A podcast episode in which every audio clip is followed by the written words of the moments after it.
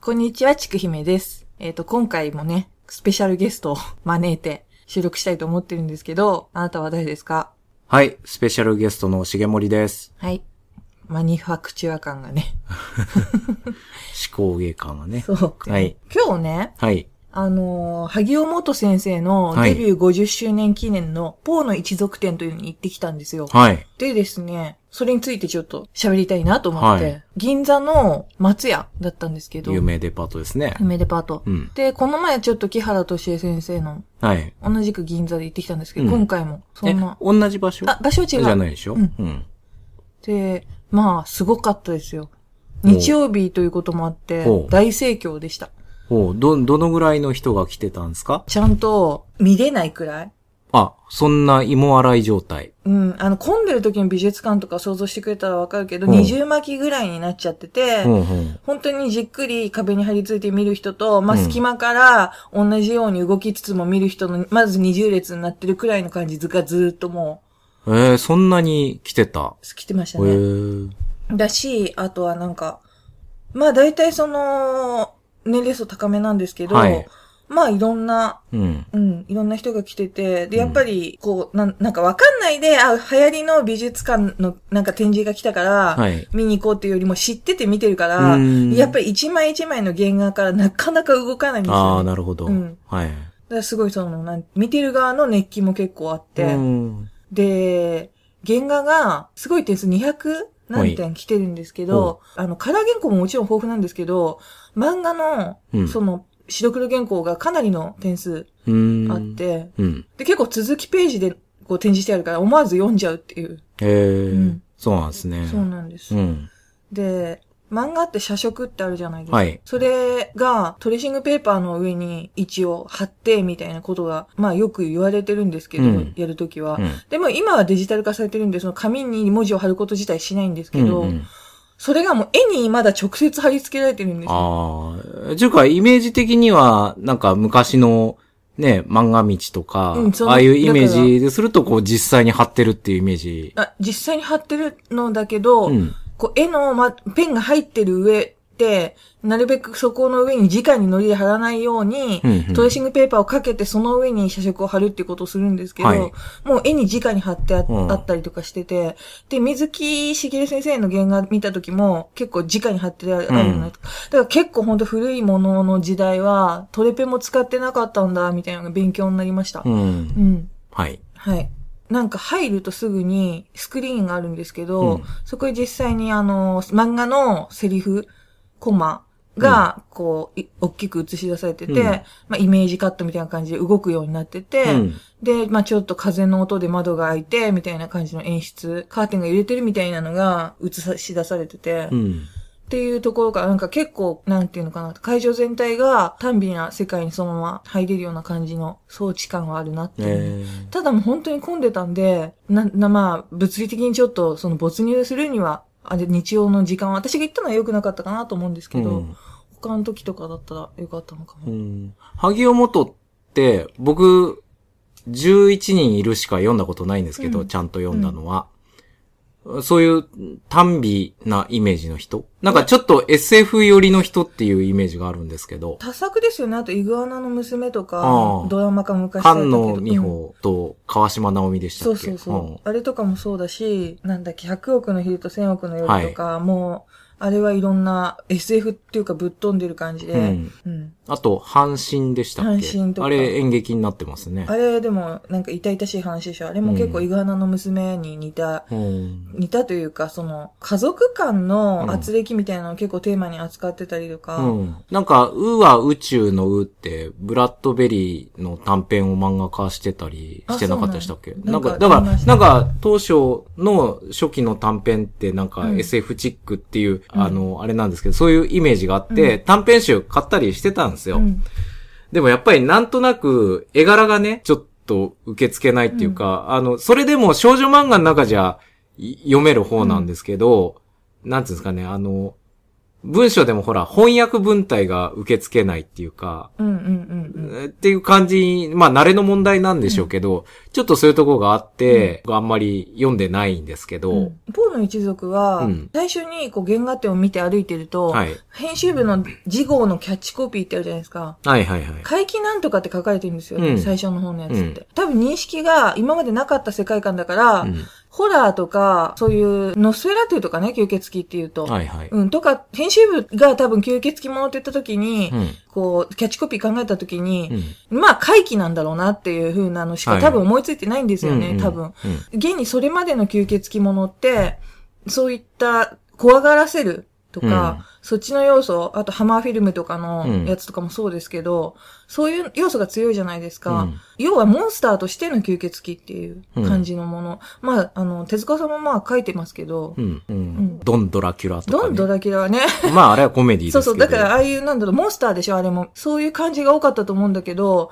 その、悲哀っていう部分に焦点を当てているのが、多分、萩本が最初だったのかなって思って、おその、永遠の命っていうのが肯定的な意味で捉えられてるんじゃなくて、永遠の命で永遠で生きなきゃいけない、しかも自分から絶対永遠の命を手に入れるんだっていうのじゃなくて、うんならざるを得なかった、生きなきゃいけない悲哀みたいなと書いてるもの。うん。なので、まあその、まあ、単美的表現を狙ってやってるわけではないんだろうな。うん。まあ、マヤミネオ先生とかが思いっきりパロってたりとかしますけど、うん。そういう要素もあるけど、結局その、まあ、新しく2019年、はい。新シリーズまたやってるんですね。らしいですね。始まっててうんそのエドガーが新作では、無垢なものが自分には必要なんだって言って、うん。で、アランをもう一回探すっていうのかな、な実体化するっていうのかな。っていうような展開になってて、んそのそもそももっと前が妹のメリーベルっていうのがいるんですけど、はいエドガーには。うんだからもう純粋無垢なもの。うん。メリーベルがいればとか、メリーベルの方もまあ、エドガーがいればっていう存在なんだけど、うんまあメリーベルも消滅しちゃってるんで、うんエドガーっていうのはもともと吸血鬼。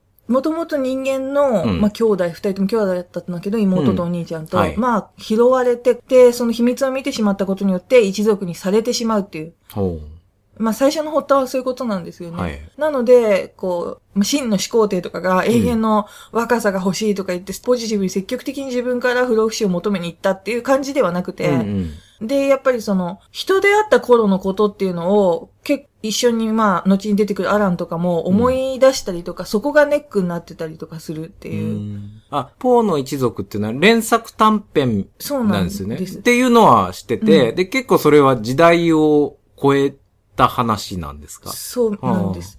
で、最初は、うんそんな長い話は無理だよって言われて、ちょっとずつちょっとずつ、小出しに小出しに、やってって、でもそうしたら、編集も気づくじゃないですか。これ同じ作品だよねって。何気に短編にしてるけど続いてるでしょ、これって。はいはいはい。で、結局それで、まあ、プロット会議みたいにして、じゃあって言って、本格的に書かせてもらったらしいんですけど、うんうんその、壁に貼ってある関係表みたいなのがあって今回見てきたんですけど、すごい本当に、100人以上の登場人物の関係図、うん。でこれは誰々の一族のお母さんがこの人でみたいなのが、多分全部それを拾ったでまとめた人がファンなのか、出版関係なのかわからないけど、な、庄司なんとか、もう本当にそう生きた人間で一つの生きた一族としての認識くらいしっかりキャラの背景が固まってて。で、出てこない登場人物の三代前の家系とかまでちゃんと作ってあるっていう。すごい大河ドラマ。大河ドラマ大河ドラマだし、なんかゲームの設定みたいな。みたいうん。だから多分時代が飛ぶんですよ。で、うん新最新作の方も時代が結構前後して、うん。で、最新作って今新しい時代のものがバンって入ってるんじゃなくて、うん。その、アランが消える、ポーの一族っていう漫画が一回終了する前のはいはい。時代のところの話とかが挟んであったりもするっていう。あの、登場人物は新しく出てきてるんだけど、うんまあ過去にこういう話があったけど、書いてなかっただけだよっていう定義で出てきて、い今までこう、語られてた流れの中の。に実はこういうことがあったよ、はいはいみたいな。うん多分もうきちっと頭の中に系譜ができてて、うん出すべきところで出そうと思ってて出してるんだろうなっていうのがすごい、ブレがないっていう。なるほど。うん。うん。まあ、すごい、そういう意味では、なんていうのかな。一過性の、だから単美とか、今これが受けるからって言って狙って当て込んで、っていうことではない感じ。ううんん。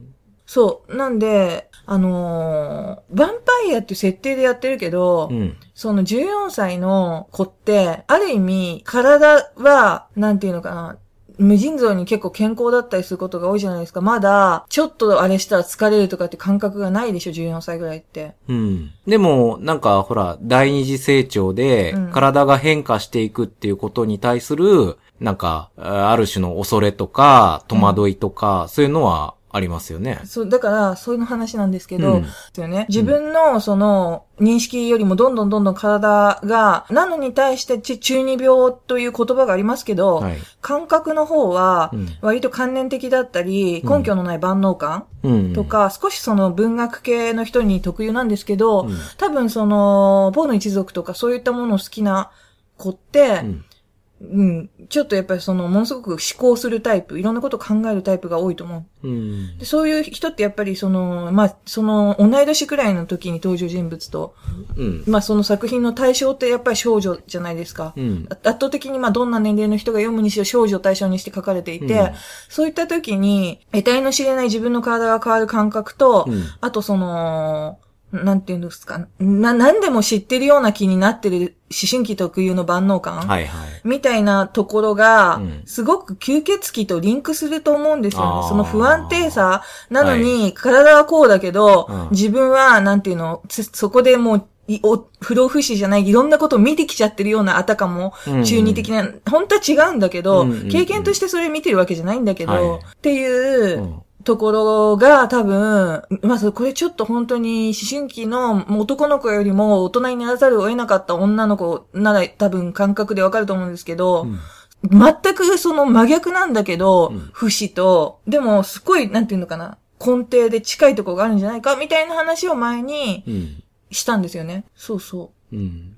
う。なんで、その吸血鬼だけど、悲哀っていうのがそこにあるっていうのは。はい。うん。なんか、その主人公たちっていうのは、傍観者的な立場だったりするんですかね？そういうわけでもない。あのー割と他のって物事が起こってて、うんいつもその傍観してるキャラがみたいなパターンの作り方もあるじゃないですか。うんでもそういう感じじゃなくて、うん本人たちが動いて起こしてる。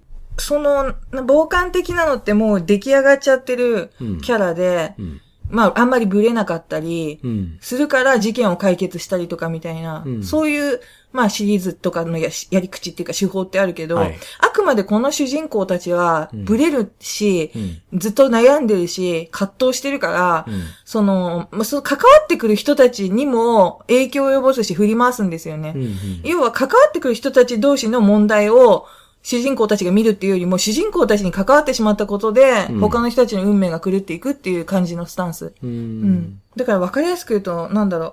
ありますよね。確かに、毎回1話完結で、うんその、メインとなる人が関わるけど、うんそうじゃなくてみたいな。ただ、もちろんその、他で物事が起こってるみたいな方に視点を、重きを置いてるって作品も、ポーの一族の短編の中には、まあ、いくつもあるんですけど、うんまあ今、思ったのは、小柄し文次郎的なって思ったけど全然違う。小林文次郎は、えー悩んだり苦しんだりして他の人振り回します？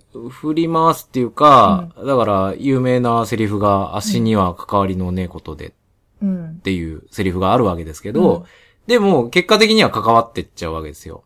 で、それが悲しいから、それで、やっぱりいろんなその悲劇を見たり、うん自分が関わることでより悪くなったりするから、うん足には関わりのねえことでっていうスタンスでうん通り過ぎようとするんだけど、やっぱ結果的に関わっちゃうみたいな。もっと、なんだろう。もっと言ってしまえば、やっぱりちょっと魔物とか神様寄りの立ち位置なのかなと思って、うん。いたずらに関わったりもするんですよね。だから、うん。どうし、そこがやっぱり、決してその、正義ではないので、うん。で、本人たちが自分たちが生きたいように生きてるところで、生きたいように生きてやりたいことをやってると周りを巻き込むっていう、うん。で、行きたいところに行くので消えてしまうっていう感じなんで、うん。で、まあね、その人の話を聞いて同情して、うんいや、よ、いい風にしてあげようと思って関わったりすることってもあるんだけど、うんそれはなんか、そこはやっぱ子供の感情っていうのかな。ちょっと小林文次郎は逆に言った、最初に言ったうん、後者の方のキャラクターとしてはまあできてて、毎回、はあその、他のに絡んでいくっていう風に近いかもしれないです。ううんん。はい。うん。で、予告カットはいはいみたいなもん提示してあったんです。なんかその予告カットって、うん。15センチかけ15センチぐらいなんですよ。へえ。で、カラーなんですよ、しかも。はいカラーもあるんですね。うんまあ、白黒もあるけど。うん。そこに書いてて、で、今の感覚から言ったら、まあ、カットって小さいから、大きいのに書くと割りが悪いんだけど、うんまあ、だから本当に最低限の仕事量で、でも綺麗に多分、うん映えするように塗ってて、うん。あ、これはさすがだな、というふうに思って、で、デビュー作、あの、他の短編集とかデビュー作もうん。展示してあるんですけど、まあ最初手塚治虫に影響を受けて、すごいなんかコメディタッチなんだけど、ちゃんとふ、なんていうのかな。俯瞰で、教会かなんかに、うん警察の車両が乗り付けるみたいなのを俯瞰で描いてるのに、うん。それを写実的じゃなくて、手塚先生みたいなデフォルメした絵でも描けてるんですね。へ車もバンって乗り付けてるような躍動感みたいな。うんだからわかるでしょ？実際に車っていうのはバウンドしたりしないけど、え。うん。その動きをもう絵で表せちゃってるっていうデビュー作で。はい。で、他に、デビュー3年目うにん。出てる単行本とか連載の紹介があるんですけど、はいその時に確かもうポーの一族の最初の頃のやつは書いてんのかな確か。多あ、分そんな早い時期の作品なの。それなんだけど、うんもうすごい量なんですよ。うん。だから群を抜いて、うまいんですよね、やっぱり。うん。で、なんだろう、やっぱ絵画が好きなのか、ものすごいその森の影の陰影とか、うんそういうの映画もね、もちろん好きだったりするし、うんそヨーロッパの感じみたいなやつを肌とか匂いみたいな感じで出せるっていうう、ん。うん。やっぱ原画見たらすごいなって思います。ううんん。ねやっぱり昔映画全盛期だったから、で、当時ってヨーロッパ映画もかなり入ってきてたから、やっぱりそういうヨーロッパ文化の影響っていうのはあると思うんですね。松本零士とかも結構そのヨーロッパ映画、まあ松本零士だけじゃなくて、うん。いろんな作家がやっぱ当時入ってた映画も浴びるように見てて、うん。で、そこからこうインスパイアされたっていうか、二次利用だったりするようなものっていっぱいあるから、それがやっぱりその当時の教養でもあるし、あの、共通認識だったりもするんでしょうけどね。あとはその、やっぱり、女性漫画家数名で、確か海外行って取材旅行行った人たちの中の一人で当時、うん。すごい、だから24年組の人って、うん。頭で描いてないというか、すごい近寄って見ちゃったんですけど、格子柄の服がう、ん。普通のだからチェックじゃなくて変形で、2本に1本、1本線になって、また次2本線になってみたいな変形の格子柄みたいなのがあって、もう幾何学の細かいやつに近いみたいな感じで、うんこれはトーンかなと思って、でも多分この時代ないと思って見たら、全部一個ずつ手書きで書いてて、まあもしかしたらそれアシスタントかもしれないけど、うんでもその肘の、ま、肘とか膝とかのスーツの曲がってるところは曲がってるところで、バイアス的に伸びてたりとかみたいな、体に沿ってちゃんと格子のうん、あれも変えてるから、う。うんん、だすごいなと思う。でもそれを別にチェックにする必要はないんだけど、うん。服飾の本とかを見てて、うんやっぱりいろんな格好させたいなって思ったらしいんですね。はい。うん。で、この永遠に生きてる少年だったらいろんな時代にうなんかいることができるから、いろんな服装させられるじゃんって思ったらしいんですうよ。ん。だからそこも好きでやってるっていう、うん本当に楽しんで漫画を描いてるっていうのがすごいなと思って。うんストーリーを作るのもそうだし、うん絵を描くことの喜びみたいな。うん。うん。そうですね。で、ちょっとその映像があったんですけど、うんインタビュー映像が。うん。ちょっとデジタルで 3D 使って動かしてんですよ。だから、今、そこも使えちゃってる。まあだからやっぱ映像思考があったんじゃないですか、うん。昔やっぱりその、ね、さっきも言ったけど娯楽の中心が映画で、で、やっぱそういう見てるものに憧れてこういうことやりたいっていうのがあるけど、それをそのまんまできないから、例えば漫画でとか、そういう流れってあったと思うんですね。だから今そういう、例えば 3D とかのデジタル技術が使えるようになって、もうそういうのも取り入れてるっていうか、そういうところにも行ってるっていうか。すごいなんか、あの、うん。最先端もできるなと思って。はい。そう。だから私はほん、本当はじゃないですけど、もちろん木原先生も推しなんですけうど、ん。何回もす好きって言ってますけど、うん。でもやっぱり、萩尾先生もやっぱすごいなと思って、うん、ん。あと、宝塚に舞台化されてるんですよね、ポーの一族って。ああ、はい。まあ、その、今、木原先生もいっぱい、あのーうん。あれとか、大江山家電とか、うん。舞台化されてるんですけど、うん結構木原先生のってキラキラ少女漫画というか、うん。だきっと宝塚にすごくハマるのはわかるんですけど、うんポーの一族はどんな感じなんだろうって、映像が流れてたんですよ。はい。で見たら結構なんか、ああ、いい感じだなと思いながら見てたんですけど、うんその衣装やってうん実際に舞台で使ってたやつとかも、それは写真 OK だったんで、原画とかも一切撮っちゃダメなんですけど。うん。あとは私漫画家のそういった展示会とかい行って、あそこまでの数の物販を売ってんの見たことなかったです。あそこまでの数ってどのぐらいの感じなんですか？例えば、あの、東京国立博物館で、うんインカのなんとか展とか来るじゃないですか。うんそれの物販の2倍くらい。うん。ちょっとそれ以上あ、だから。国立博物館の物販ってスペース限られてるじゃないですか。スマホケースとかまであったりとか。うん。だからよくあるポストカード、クリアファイル、うん原画、あとなんとかだけじゃなくてワイングラス、えシャンパングラスもあるし。食器セットもあるし、あ、もう売ってるもののレベル、数が違ううんあの、種類が違う。そう、マステもああるし、鏡もあるし、要は、思いつく物販で作れるものは大体揃ってる感じ？風呂敷タオルみたいな。タオルもあったと思うんだけど。うんうんで、私が買ってきたのは、メモ帳だけでも何種類もあるんですよ。うん。まあ、とりあえず一、一筆便箋と、はい。あとあの、チケットホルダーだけでも何種類もあるんですね。チケットホルダあのー行ったライブのチケットとかを入れとくやつなんですけど、ー。ほう。うん。これあるとね、そんなチケットホルダーなるものがあること自体僕今初めて知りましたけど。で、そのチケットホルダーになるものがあり、かつそのチケットホルダーだけでも8種類というか何種類ぐらい確かあってう、ん。で、クリアファイルだけでも数え切れないくらい種類があって、うんまあでも大体東博とか博物館行って普通、の、まあ、こじんまりとしたうん。コンビニがあるじゃないですか。あ、そのぐらい？そのぐらい。あうん。ローソン店内ぐらいあ。うん。うん。多分、全然そんな感じですよ。うんもうちょい広いかもしれない、それより。うんうん。まあまあ、いわゆるコンビニの置いてある商品が全部そういう萩尾元グッズっていうぐらい。うん。ただそのコンビニの棚みたいな陳列であんなに何千種類もあるわけじゃなくて、うんもちろん、ね、あの、人が歩ける動線っていうのを取ってるから、はいはいそれよりは商品は多分少ないですけど、うん。その漫画家のそういうので、そこまでの物販って見たことなかったです。うんまあもちろんその少年漫画とか、ジャンプ作家とかだったらもしかしたら、あ、すごいのかもしれないけど、うんあとはね、荒木博彦先生とかうん。の、もしそういう展覧会とかがあったらすごい、勝手に多分今言ってるだけだけど、うん。きっとあるんじゃないかなと思ってますけど、うん。うんその量が、うん物販の。あでも私少女漫画でしかもその24年組で、うん。とかで見たので、そんなに物販が多い人って初めて見ました。へうん。楽しかったですよ。だから、うん。選ぶのがいっぱいあって、うん。ポストカードにしても、だから、ただよく表紙のカラーの綺麗なやつだけじゃなくて、うん。実際に漫画の1ページみたいなのがそのままセリフ入りのやつがなってたりするから、うん面白いかったなと思います。ううん。まあ、そんだけ種類があるってことですよね。そうですね。うん。あとですね、はい。その、物販の話ばっかりしちゃったんですけど、うんコラボカフェをやってまして、コラボカフェ。はい。これはもう甘いもの好きな、ね、重森さんには朗報。コラ、コラボカフェっていうのはどういうもんなんですか？あのーまあ、ぜ一般的に言われるコラボカフェの説明をちゃんとしますと、はい。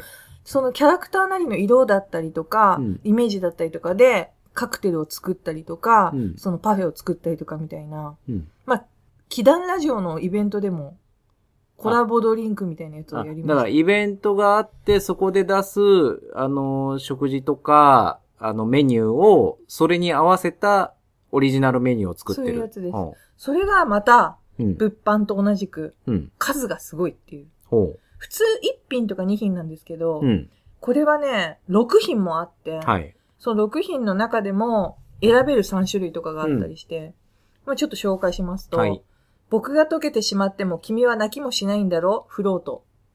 とか、そ、それは、なんかそのセリフと アイスが溶けるみたいなのかけてある。かけてあって、はあはこれはもうバラのシャーベット添えで、うん黄色と赤と青のバラ、綺麗な形をしたバラあに、うん。本物のバラの花が刺してある、うん。まあすごい贅沢な作り作りになってる、うん。そういう、なんていうんですか、フロートドリンクっていうんですかね。はい。とか、あと、ローズティーを飲んでくれる人がいるのはいいわっていう、うん。まあ、魔法薬のような妖艶の色のローズティー、バラのエッセンスを加えてその上澄みが透き通るまで味や色の変化をお楽しみくださいって書いてある。これちょっと写真あるんですけど、はいあの、イベントのホームページに。うん。これ、綺麗じゃないですか？すごい。ああ、器も綺麗つか、ね、うんあの、ちゃんとそういう、いわゆるインスタ映えすごい、的な。すごい、どれも映える感じ。はい。あと、いてついた星のように青いハーブティーとか、ほこれはエドガーの青い目のようなハーブティー。レモンを入れると色が変わることによって人間からパンパネラへの変化をイメージ。血のように赤いローズシロップを入れてお召し上がりください。かなり作ってる人も好きですよ、これう。は。なんか、片手間にやってる感じじゃないですね。じゃないでしでょ、あと、一つでは寂しすぎるトライフルっていうのが、うん。あの、ポーの村の伝統的なイギリスのデザートであるトライフルなんだけど、うんその言葉にかけて一種類では寂しいので、メロン、イチゴ、桃の3種類からお選びくださいって書いてある。トライフルってなんすか？トライフルっていう、あの、イギリスの伝統的なデザートがあるっていうんど、ですけど。どんな感じのもんまあ、パフェですね。ほう。うん。あと、これがすごいのが、まあ、シフォンケーキは、うん。砂糖でこう、い絵を描くみたいなのあるじゃないですか。砂糖で絵を描く？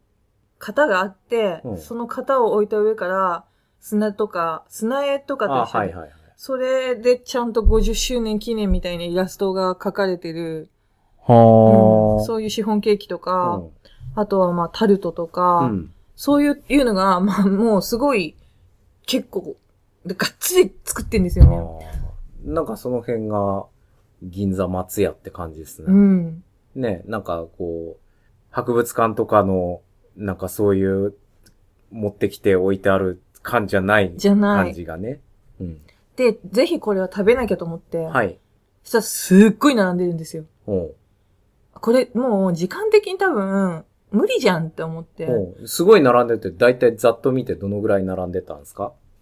と、私の時は40人以お上え、そんなに。並んでおて、で、まあ、ちょっとね、無理かなと思って呆然として、うん上げた目線の先に、まあ、うなぎの店があっうんて、ね。はまあ、お腹も空いてたし、あ。うんまあ。っていうわけで、あの、私はスイーツの方ははい。断念したんですけうど、んぜひ誰か行ってはい。素敵な写真を撮ってきてみたはいらいかがでしょうか？そのうなぎを、ポーの一族的にタイトルをつけるとしたらどうなんですか？無茶ぶりしますね。僕は、この箱庭の中で閉ざされた青春を永遠に生きるみたいな。あーお、お重だからね。ああ、うんなるほど。うん。間もなく僕はこの世から消えるかもしれないけど、うなぎがでしょ？そうう。んなんとかかんとか、みたいな。粉のように、時には舌をしびれさせ、青三章。春の苦味みたいな。はうまいこと言えてないですね。あ、ね僕も読んでないから何とも言えないんですけど。でも今、どっちかっていうと今、あれですよね。とかけましてみたいになってましたね。うん杉村さんの方はね。。まあどっちかですそういう、とはい。うなぎあるあるになっちゃってるじゃ。うんん。